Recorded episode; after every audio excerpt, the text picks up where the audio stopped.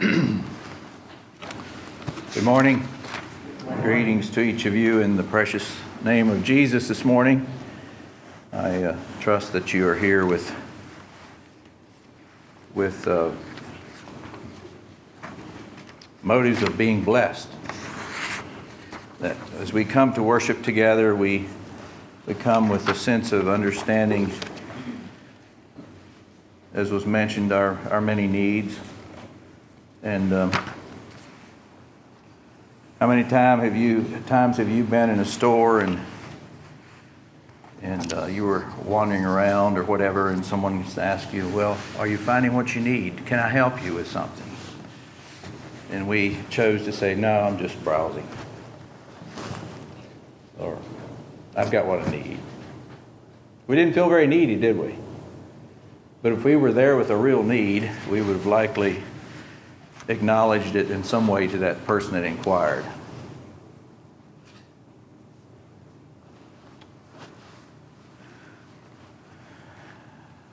Our assessment of our perspectives uh, are interesting to consider sometimes. By the way, just in a comment, uh, I think Brother Travis mentioned the Boys Club. Um, for the last couple of months has been a young fellow that attended Boys Club years ago. Um, has been coming there to Pike pretty regularly. Um, it's just interesting to relate to him and and the other week had a chance to speak with him quite a while. And his expression of wishing, you know, he learned things earlier, but he at the same time then he remembers that different ones at that activity taught him things and told him things that he still retains. And so whether it's at boys club or wherever we are, let's draw strength and and uh, perseverance and diligence in, in sharing the blessings of God for His glory, knowing that He can do with it beyond what we ask or think. And, uh, and then on the other side, let's use that as a reminder that when we say less than ideal things or whatever that might be, that that can be a harmful aspect in the hearts of others as well. So, blessings to those of you who are able to involve yourselves in that.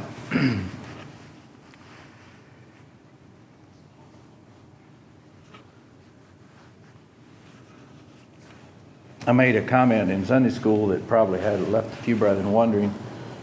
Uh, a few comments were made, and I said, "Well, don't don't get too much into my message." And they were probably wondering what what I'm planning to share this morning, but I think they'll understand and. Uh, the aspect of of life is, is so interesting, and as Scripture speaks to us, I, I trust that we find it inspiring to, to be strengthened by it, to be directed by it. Um, and one of the last things, directives were given in Sunday school class was that the brethren were encouraged to read Psalm 78 this week. So at this point, we're going to turn to Psalm 78. I invite you to turn to Psalm 78. We won't spend an extensive amount of time here, but this will lay the groundwork and be drawing the text verse for the message this morning from this passage. Verse 7 in specific, but let's begin at verse 1 and read through um, verse 8 at least. Psalm 78 Give ear, O my people, to my law. Incline your ears to the words of my mouth. I will open my mouth in a parable. I will utter dark sayings of old, which we have heard and known, and our fathers have told us.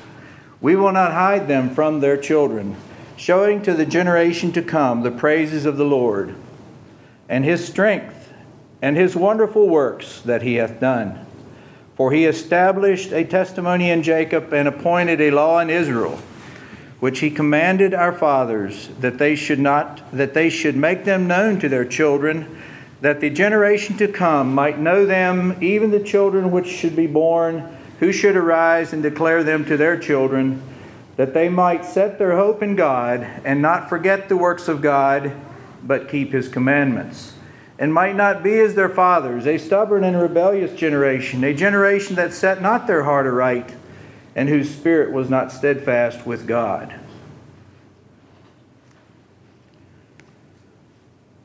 I'd like us to focus on verse 7 this morning that they might set their hope in God and not forget the works of God, but keep His commandments. Sometimes uh, it's easy for us and proper for us as people to consider ourselves, our, our own families, our own relationships to have great importance as far as, as that um, ongoing teaching that needs to happen between the generations. And yet we live in a world, and, and perhaps our part of the world is probably one of the leading opponents to the principle that the scripture sets forth of, of the oncoming generations not giving proper uh, consideration to history, to that which their gener- um, parents, grandparents, and so forth can relate to them to help them in laying a foundation that verse 7 says that they might set their hope in God. Now, this morning, it's easy for us to grow old slow. In other words, we can become viewed old and not consider ourselves very old. Just recently, a little boy asked his mama about one of his aunts having a birthday, and he asked how old she's going to be. And the answer was, well, she was going to be 39, turning 39. And the next older brother says, and then she'll die?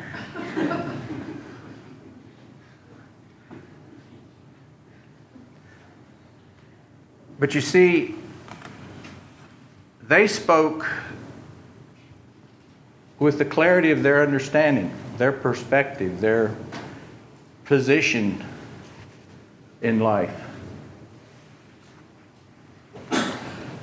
Um, this morning, you probably recall I referred some time ago to a situation involving a conversation with a young fellow that asked me the question what I thought of this generation.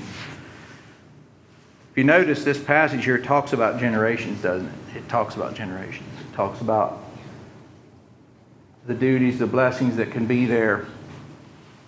Um, let me just turn to Joel.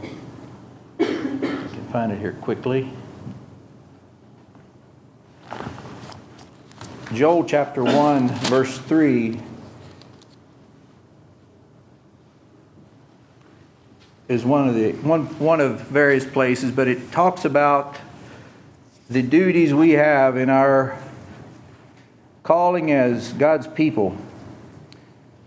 But he's, uh, let me begin in verse 2. Hear this, ye old men, and give ear, all ye inhabitants of the land. Hath this been in your days, or even in the days of your fathers? Then in verse 3 he says, Tell your children of it, and let your children tell their children, and their children another generation. Now, one of the, one of the things that this stands out to me as it does, and I think we do well to revisit, not, not dwell on it too long, but it is something that I think can be a blessing to us because it relates, this, this principle is something that relates to us in our churches and our families, and just as much in the world around us. Just as much in the world around us.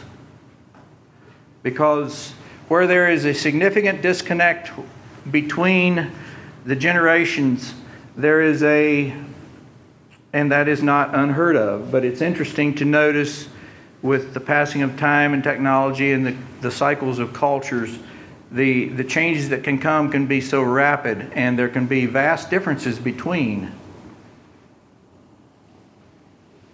the toddlers, the adolescents, the youth, the middle age, the older.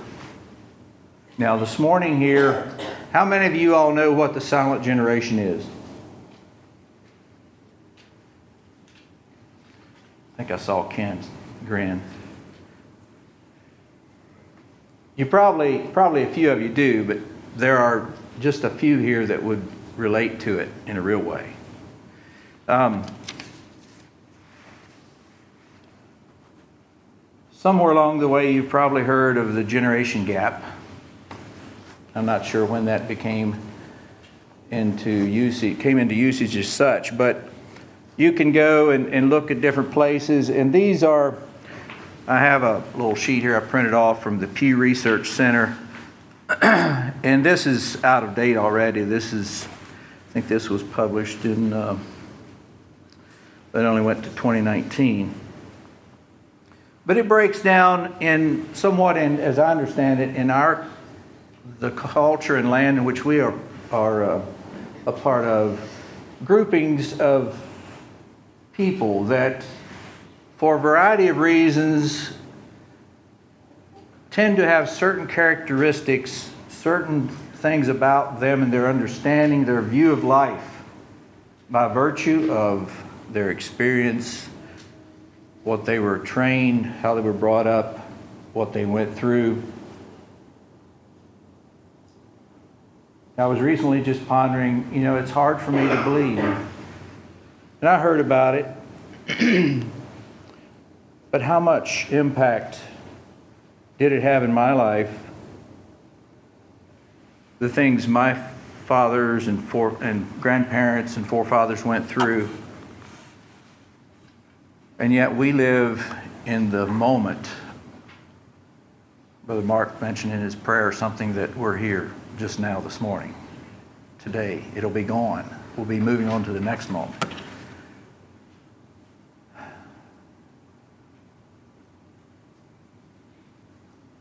How much impact did it have on my life that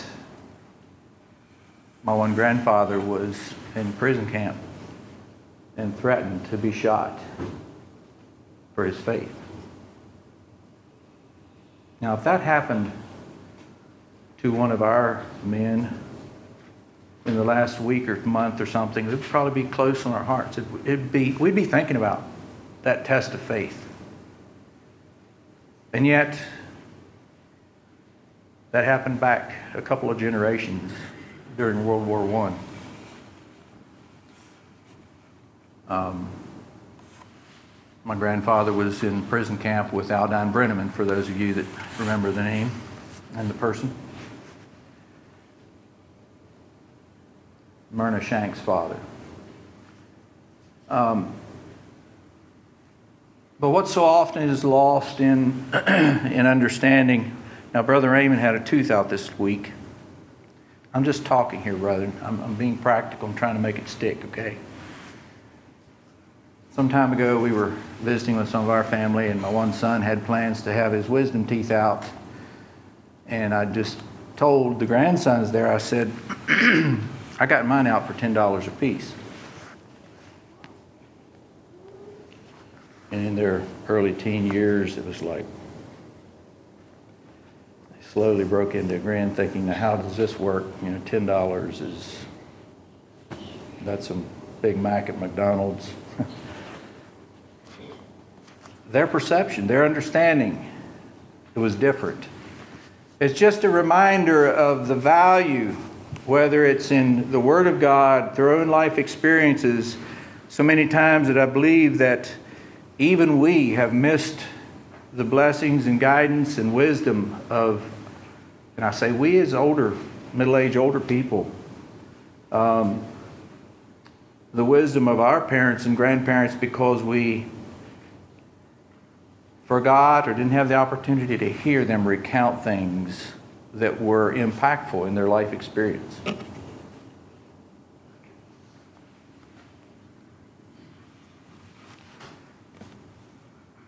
Some of you may be wishing for snow. Most of you probably have gone sledding sometime along the way. But if we took a little a young boy here this morning and went on a sledding hill, significant sledding hill, and stood at the top. I don't know what that little boy would think about going down. If he's had any experience sledding or not.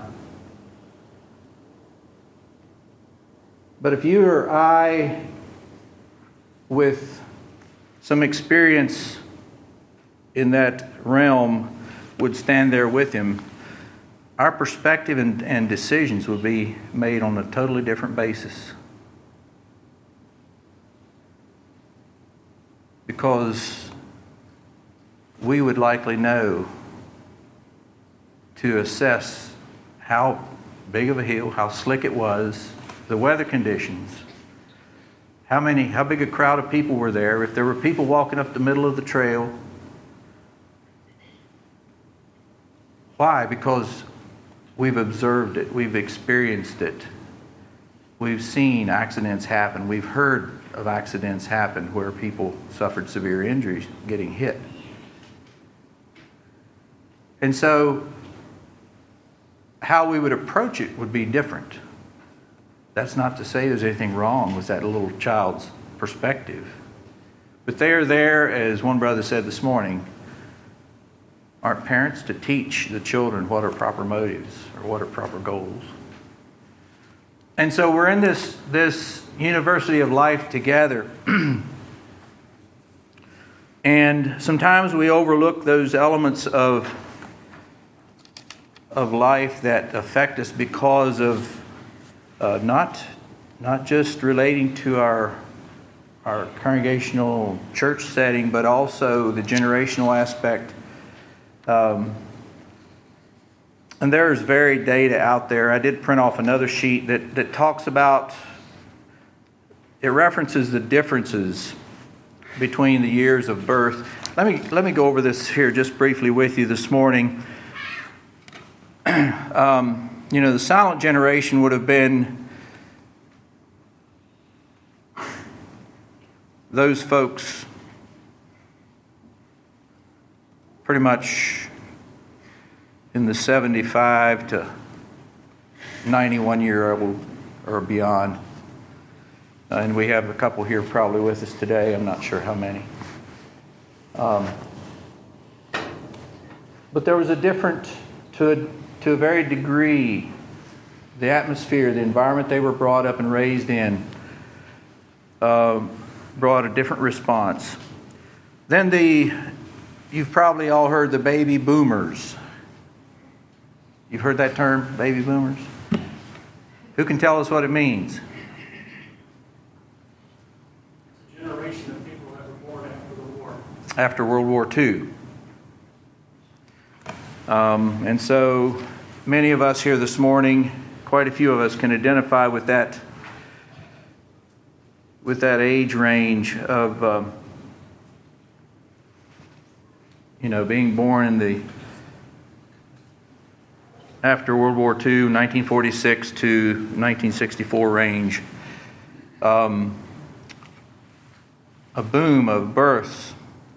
And they were not only, it was not only a boom of births, but it was also, they were born to parents that experienced, observed, heard war.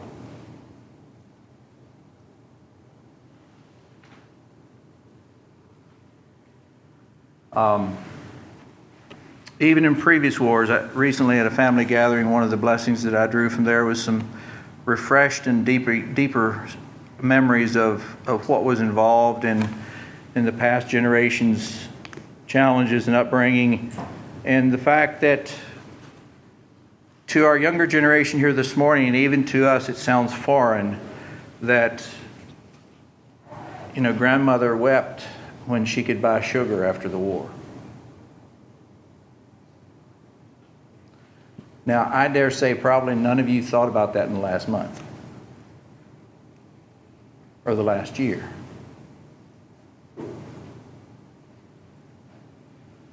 But then when we look at those grandparents and we see what they did, they, like us, lived imperfect lives. And yet, if our younger generations, if we don't help the younger generations see some aspects of what they experienced and why they did what they did, they can miss so many blessings.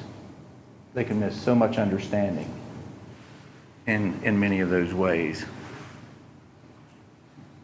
And so I've, I've come to, to see, see that it is a challenge and a blessing for us to cultivate that, not only in our own families, but in the generations around us and the world around us, in boys' club, wherever the setting may be, that there that we might act on those teachings, those records for our blessing and our benefit, as, as the scripture sets forth here, but that they might set their hope in God. And I'd like to think with you this morning when it says they, we could put that label on any generation here, any grouping. But who are they? Who are they? It is any and all of us in our varied groupings, if you will, that can be ministered to and directed and blessed by those things that should be declared to us that we should remember. And so we have many opportunities as siblings. You know, sometimes it's interesting to observe even siblings. Sometimes they'll have a young little sibling and they'll be educating them on what they know. It's an interesting picture. It's, it's, a, it's a good thing, but it's, they, they are passing it on in that short time span, and yet they're missing so much of the longer picture. Let me go back to the boomer generation. The boomer generation was one that experienced war. Many of those people labored hard during the war, serving uh, in our culture in the U.S. After the war, they had goals. They developed perspectives based on what they experienced. And one of those perspectives was to, to make something of themselves, to provide in such a way that their children wouldn't have to go through what they went through in their life. That sounds pretty worthy, doesn't it? Sounds like a lofty goal. But there's a potential with some challenges with that. Have you ever observed a child or a generation that was given everything they needed and didn't have to work for it? See, they had a, they had a, a, a worthy motive, a worthy goal in a sense. And yet, it came with its own set of challenges if it was not seen in proper perspective. And that is one of the blessings that sometimes we take for granted how the Word of God sets forth quite clearly the method of life that we are called to pursue of diligence, of service, of labor. Um, and now, today, we have that opportunity to seek to continue to live it out in the midst of varied generations.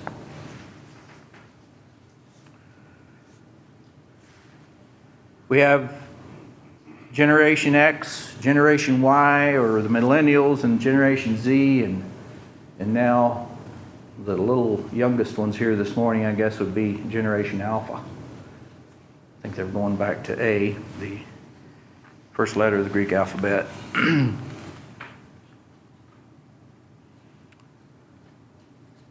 In our time, another aspect of, of generational change that can come in the, in the 60s, some of you older ones here can recount it better than I, but the trying to think how to describe it.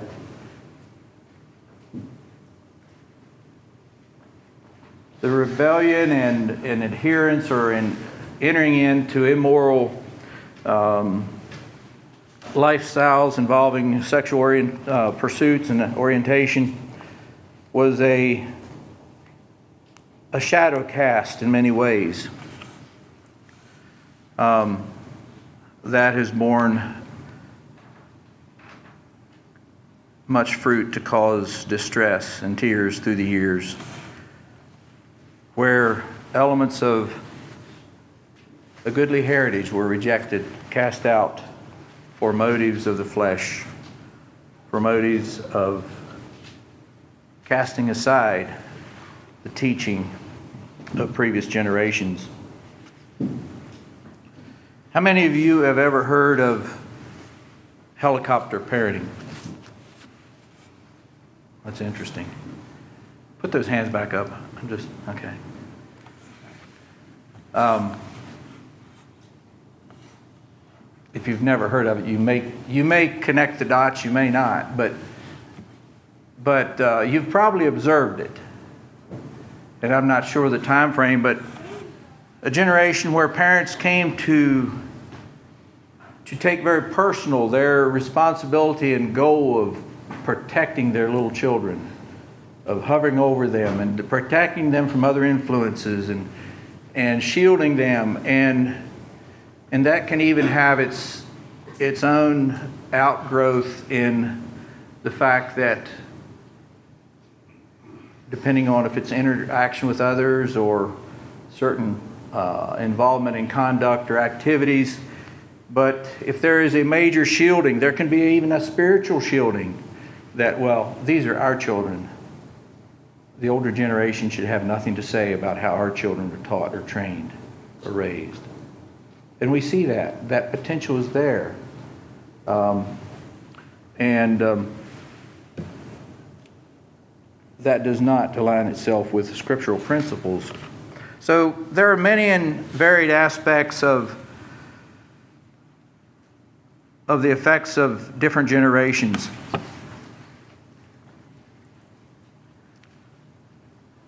You know, Gen Z this morning here, um, those from their early 20s down to seven years old, thereabouts, something like that. I guess maybe a little bit older now, because um, this, this graph was a few years ago. Their view of life and understanding of life is based on what the impact of the digital age, the, the computer age, the cell phone age, um, to a great extent. To a great extent. The element of fast food. Anything prior to that was not even hardly known.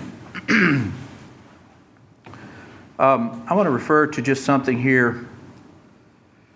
Uh, it gives us a little bit of an insight.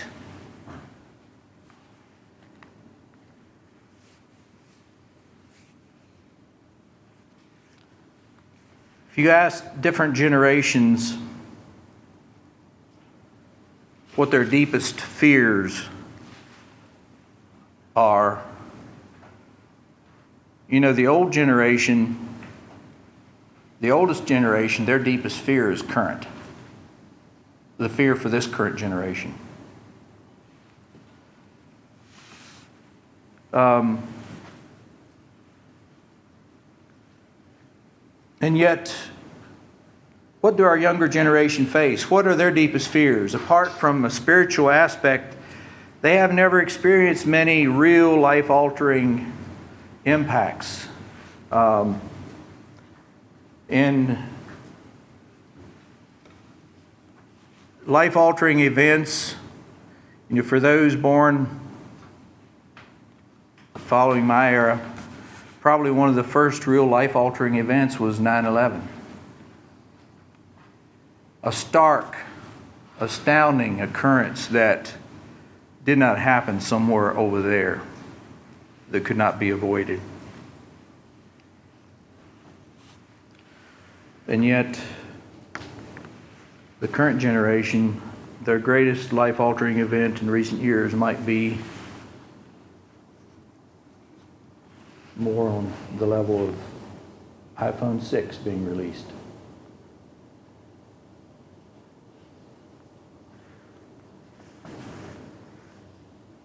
That's a few years ago, maybe. But that was something, wow!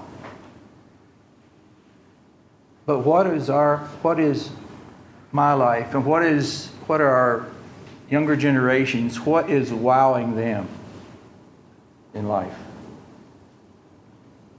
Is the wow of the Almighty One registering in their experience? That they might set their hope in God and not forget the works of God, but keep His commandments. When you think of setting, there is the aspect of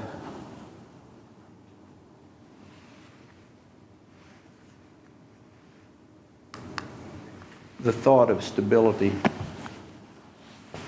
It's pretty bright in here. Not seeing too much. Okay. Can you all see this other? Okay, okay. Very good. what is this? In general terms, it's a laser level. It's a modern asset to people that use them. What is this? Mark says it's out of level. It's designed to be able to correct itself. If it's within four, four degrees, I think it is, something like that. But if it's on too uneven a surface, it can't function. And so the importance of us living and serving and laboring that the coming generation might set their hope in God, their ability to set their hope in God is to have a clear enough understanding of God that they are not sliding off the slope of disorientation, of wrong calibration. And so we can see, we can understand the concept of hearing people reaching out to God, seeking to serve God, and yet they find themselves doing it in, in a way that, that makes me think of the words of Jesus when he says, Save yourself from that untoward generation, that warped generation, that warped perspective that does not understand or see God for who He is. And how can we attain that goal this morning? Each generation must make its decisions, and yet there are decisions that come at the responsibility of that generation.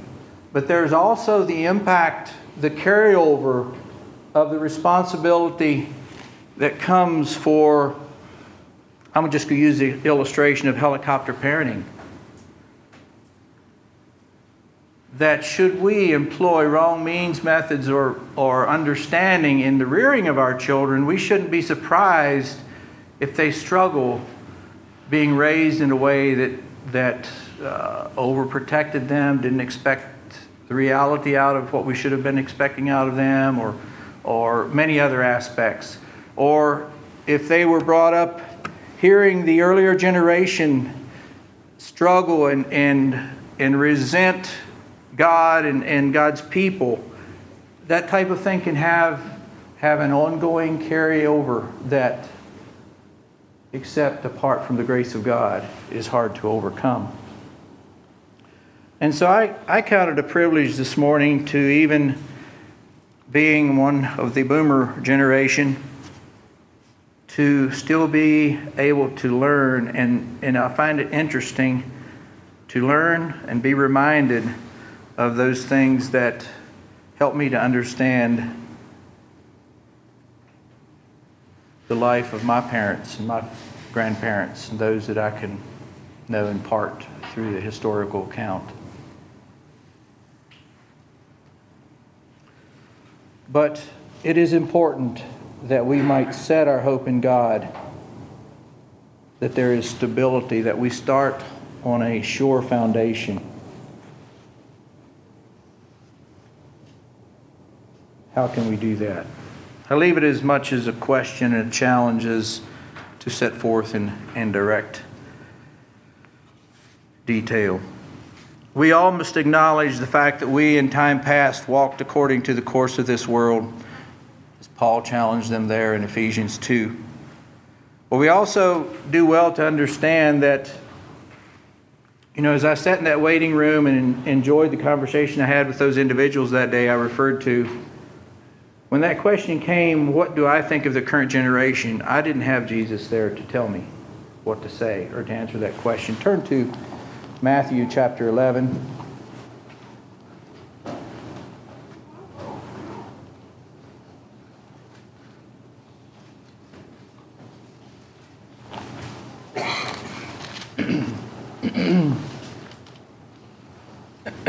Excuse me. When we think of the subject or the focus of the message this morning, sometimes we think we tend to, to settle in on the tension between the di- different generations. My cry this morning is that we interweave, interact, interminister between the generations. Jesus here is describing some interesting situations. But I want to break in here in verse 15 he says, He that hath ears to hear, let him hear. But whereunto shall I liken this generation? He's making a statement of his present time there. This generation. It is like unto children setting in the markets and calling unto their fellows and saying, We have piped unto you, and ye have not danced. We have mourned unto you, and ye have not lamented. For John came neither eating or drinking, and they say, He hath a devil.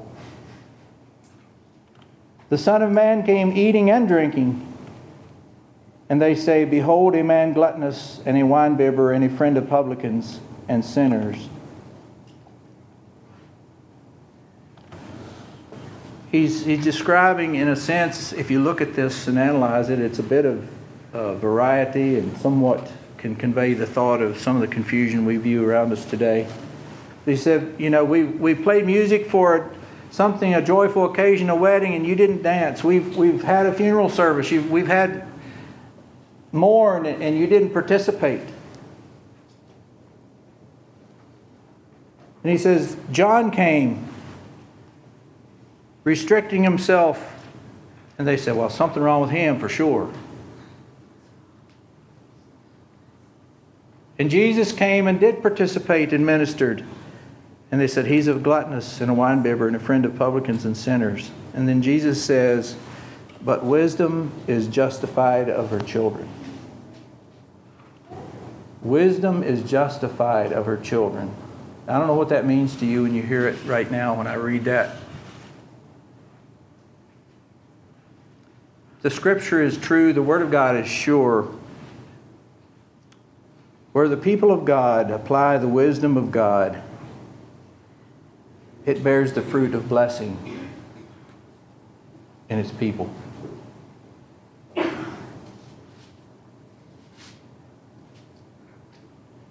Wisdom is justified of her children. Those who apply wisdom will bear the testimony that it was the right choice, that it was the right way, that it was the right thing to do.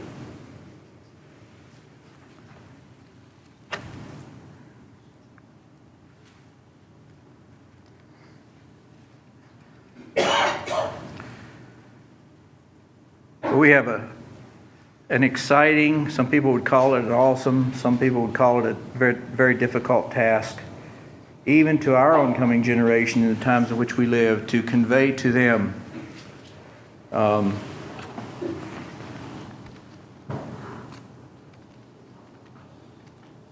encouragement, guidance, direction in life, in the light of Scripture, in the light of life's experience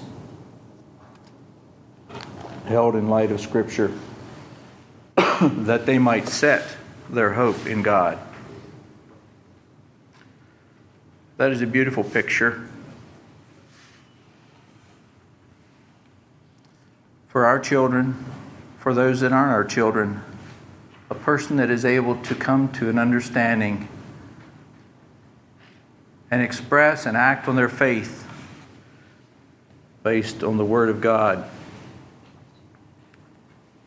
It is a blessing.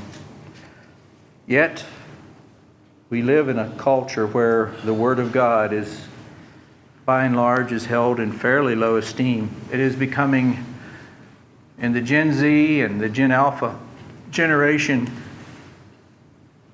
it is not common that people draw near to the Word of God, that have a knowledge of the Word of God. And I'm sure any and all of us who relate to people in, in the world around us or otherwise can attest to the fact that sometimes it's very apparent that there is a very low working knowledge of the Word of God. And may God give us wisdom as individuals or in, in the hands of home, whatever the setting, that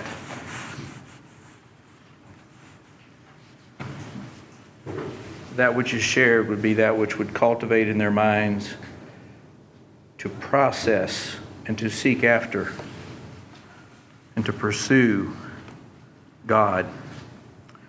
In these younger generations, I think I read somewhere that in the Gen Z generation, in, in the general culture throughout this country, probably 80% of that generation would feel that there needs to be accommodation for homosexual relationships.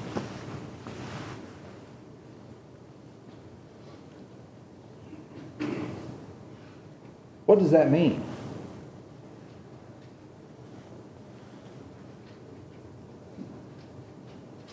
Let's say it's off by 5 or 10% or 20 either way. It's still alarming. And we need to remind ourselves that those people are the ones we are talking to, bumping into, rubbing shoulders with. What can be shared from our generation to that generation that in the time to come they might set their hope in God and might not fall into verse 8 as a stubborn and rebellious generation. Might they be like that young man who was expressing regret, regret that he wished he was taught things earlier and sooner, and yet many times um, the students in the class that learn the most are the one that are the ones that are hungrily learning. If they are there merely enduring the class, likely it will be hard to reach their hearts until there's there's a thirst awakened in their hearts and lives. See, our time is nearing an end. One of the things I trust you see as you look at this aspect of generations is that every generation needs to accommodate changes that come. You know, we've, we've had our challenges trying to discern how to adjust to the smartphone generation, if you will. Um, what's appropriate, what's safe, what's healthy for us as God's people. And yet, I want to leave you with an illustration that, that can it's a bit of a play on words, but I want you to understand that every day we must rise up and call the Lord blessed, blessed, and seek his face for direction. Brother, I know from another area was telling a, a story about he was a construction foreman, and um, his boss came to him at one point and said, um, John, I, I'm going to I want my foremans to be able to be reached, to be, have connections. I'm going to have phones put in your truck so that you're on the job, you have a phone in your truck. And for most of the younger ones here, they're wondering, well, what's so big a deal about getting a phone put in the truck? Well, we didn't even have cell phones then. We didn't have suitcase phones. They had to wire them into the vehicle at that point. And so the time came and he got his truck taken, and the phone was put into his truck, and and he was told, now the way this thing works, you have your horn's going to beep four times. If you don't get to it by the fourth toot, well, then you miss the call. And so he had this understanding and, and entered into life anew on the job site with a cell phone in his truck. And Went a few days and nothing happened. And one day he was up on the, putting on ridge comb and his horn blew. And so, first thing, oh, this new thing, we got to get down there and take care of this call. And so he hurries down the roof, and of course, timing how far he's getting according to how many toots have already happened. And going down the ladder, toward the bottom of the ladder, he tripped and dumped his apron of screws and things all over. He missed a step on the ladder and dumped everything out. So he went on, ran over to the truck, and he was getting, I think the third honk had already went. And he jerked the door open to try to get the phone quick, and the door come back and he ran into the door. But he got the call, and he answered the phone. And, uh, hello, this is John. Hi, honey, how's, how's it going? Wanted to see how this thing worked. And he was already a bit exasperated from having to pick up his nail apron and running into the truck door and wasn't in the best train of thought at that point. Anyway, after finishing the call, he went back over there to the ladder to begin picking up things, and one of his other men says, John, said, that cell phone is going to kill you. that phone's going to kill you.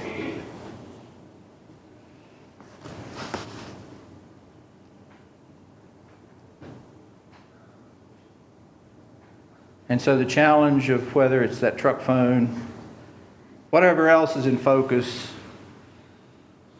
learning to understand the dangers and the purposes and the usefulness, the choices that are made in the coming generation will set a trajectory for blessing in so many ways or for sorrow and regrets down the road. When we think of life in a general way, may God give us the ability to understand that apart from anointing our eyes with humility and a sense of gratitude, we will likely enter into many mistakes and errors in life's way. But may God give you wisdom today. And remember that wisdom is justified of her children. I've only scratched the surface in this area, this subject this morning. But I trust that you will have found it thought provoking in a way to affect your own life and heart, the lives of your families and children and be a blessing for you to consider in the coming days. That they might set their hope in God. Isn't that a pretty picture when we look at anyone we see and meet along the way? What a world would it be? We do have the promise after this life all that their hope is set in God will be there in His presence. May God give us wisdom and perseverance as we walk faithfully. Shall we have a verse of song?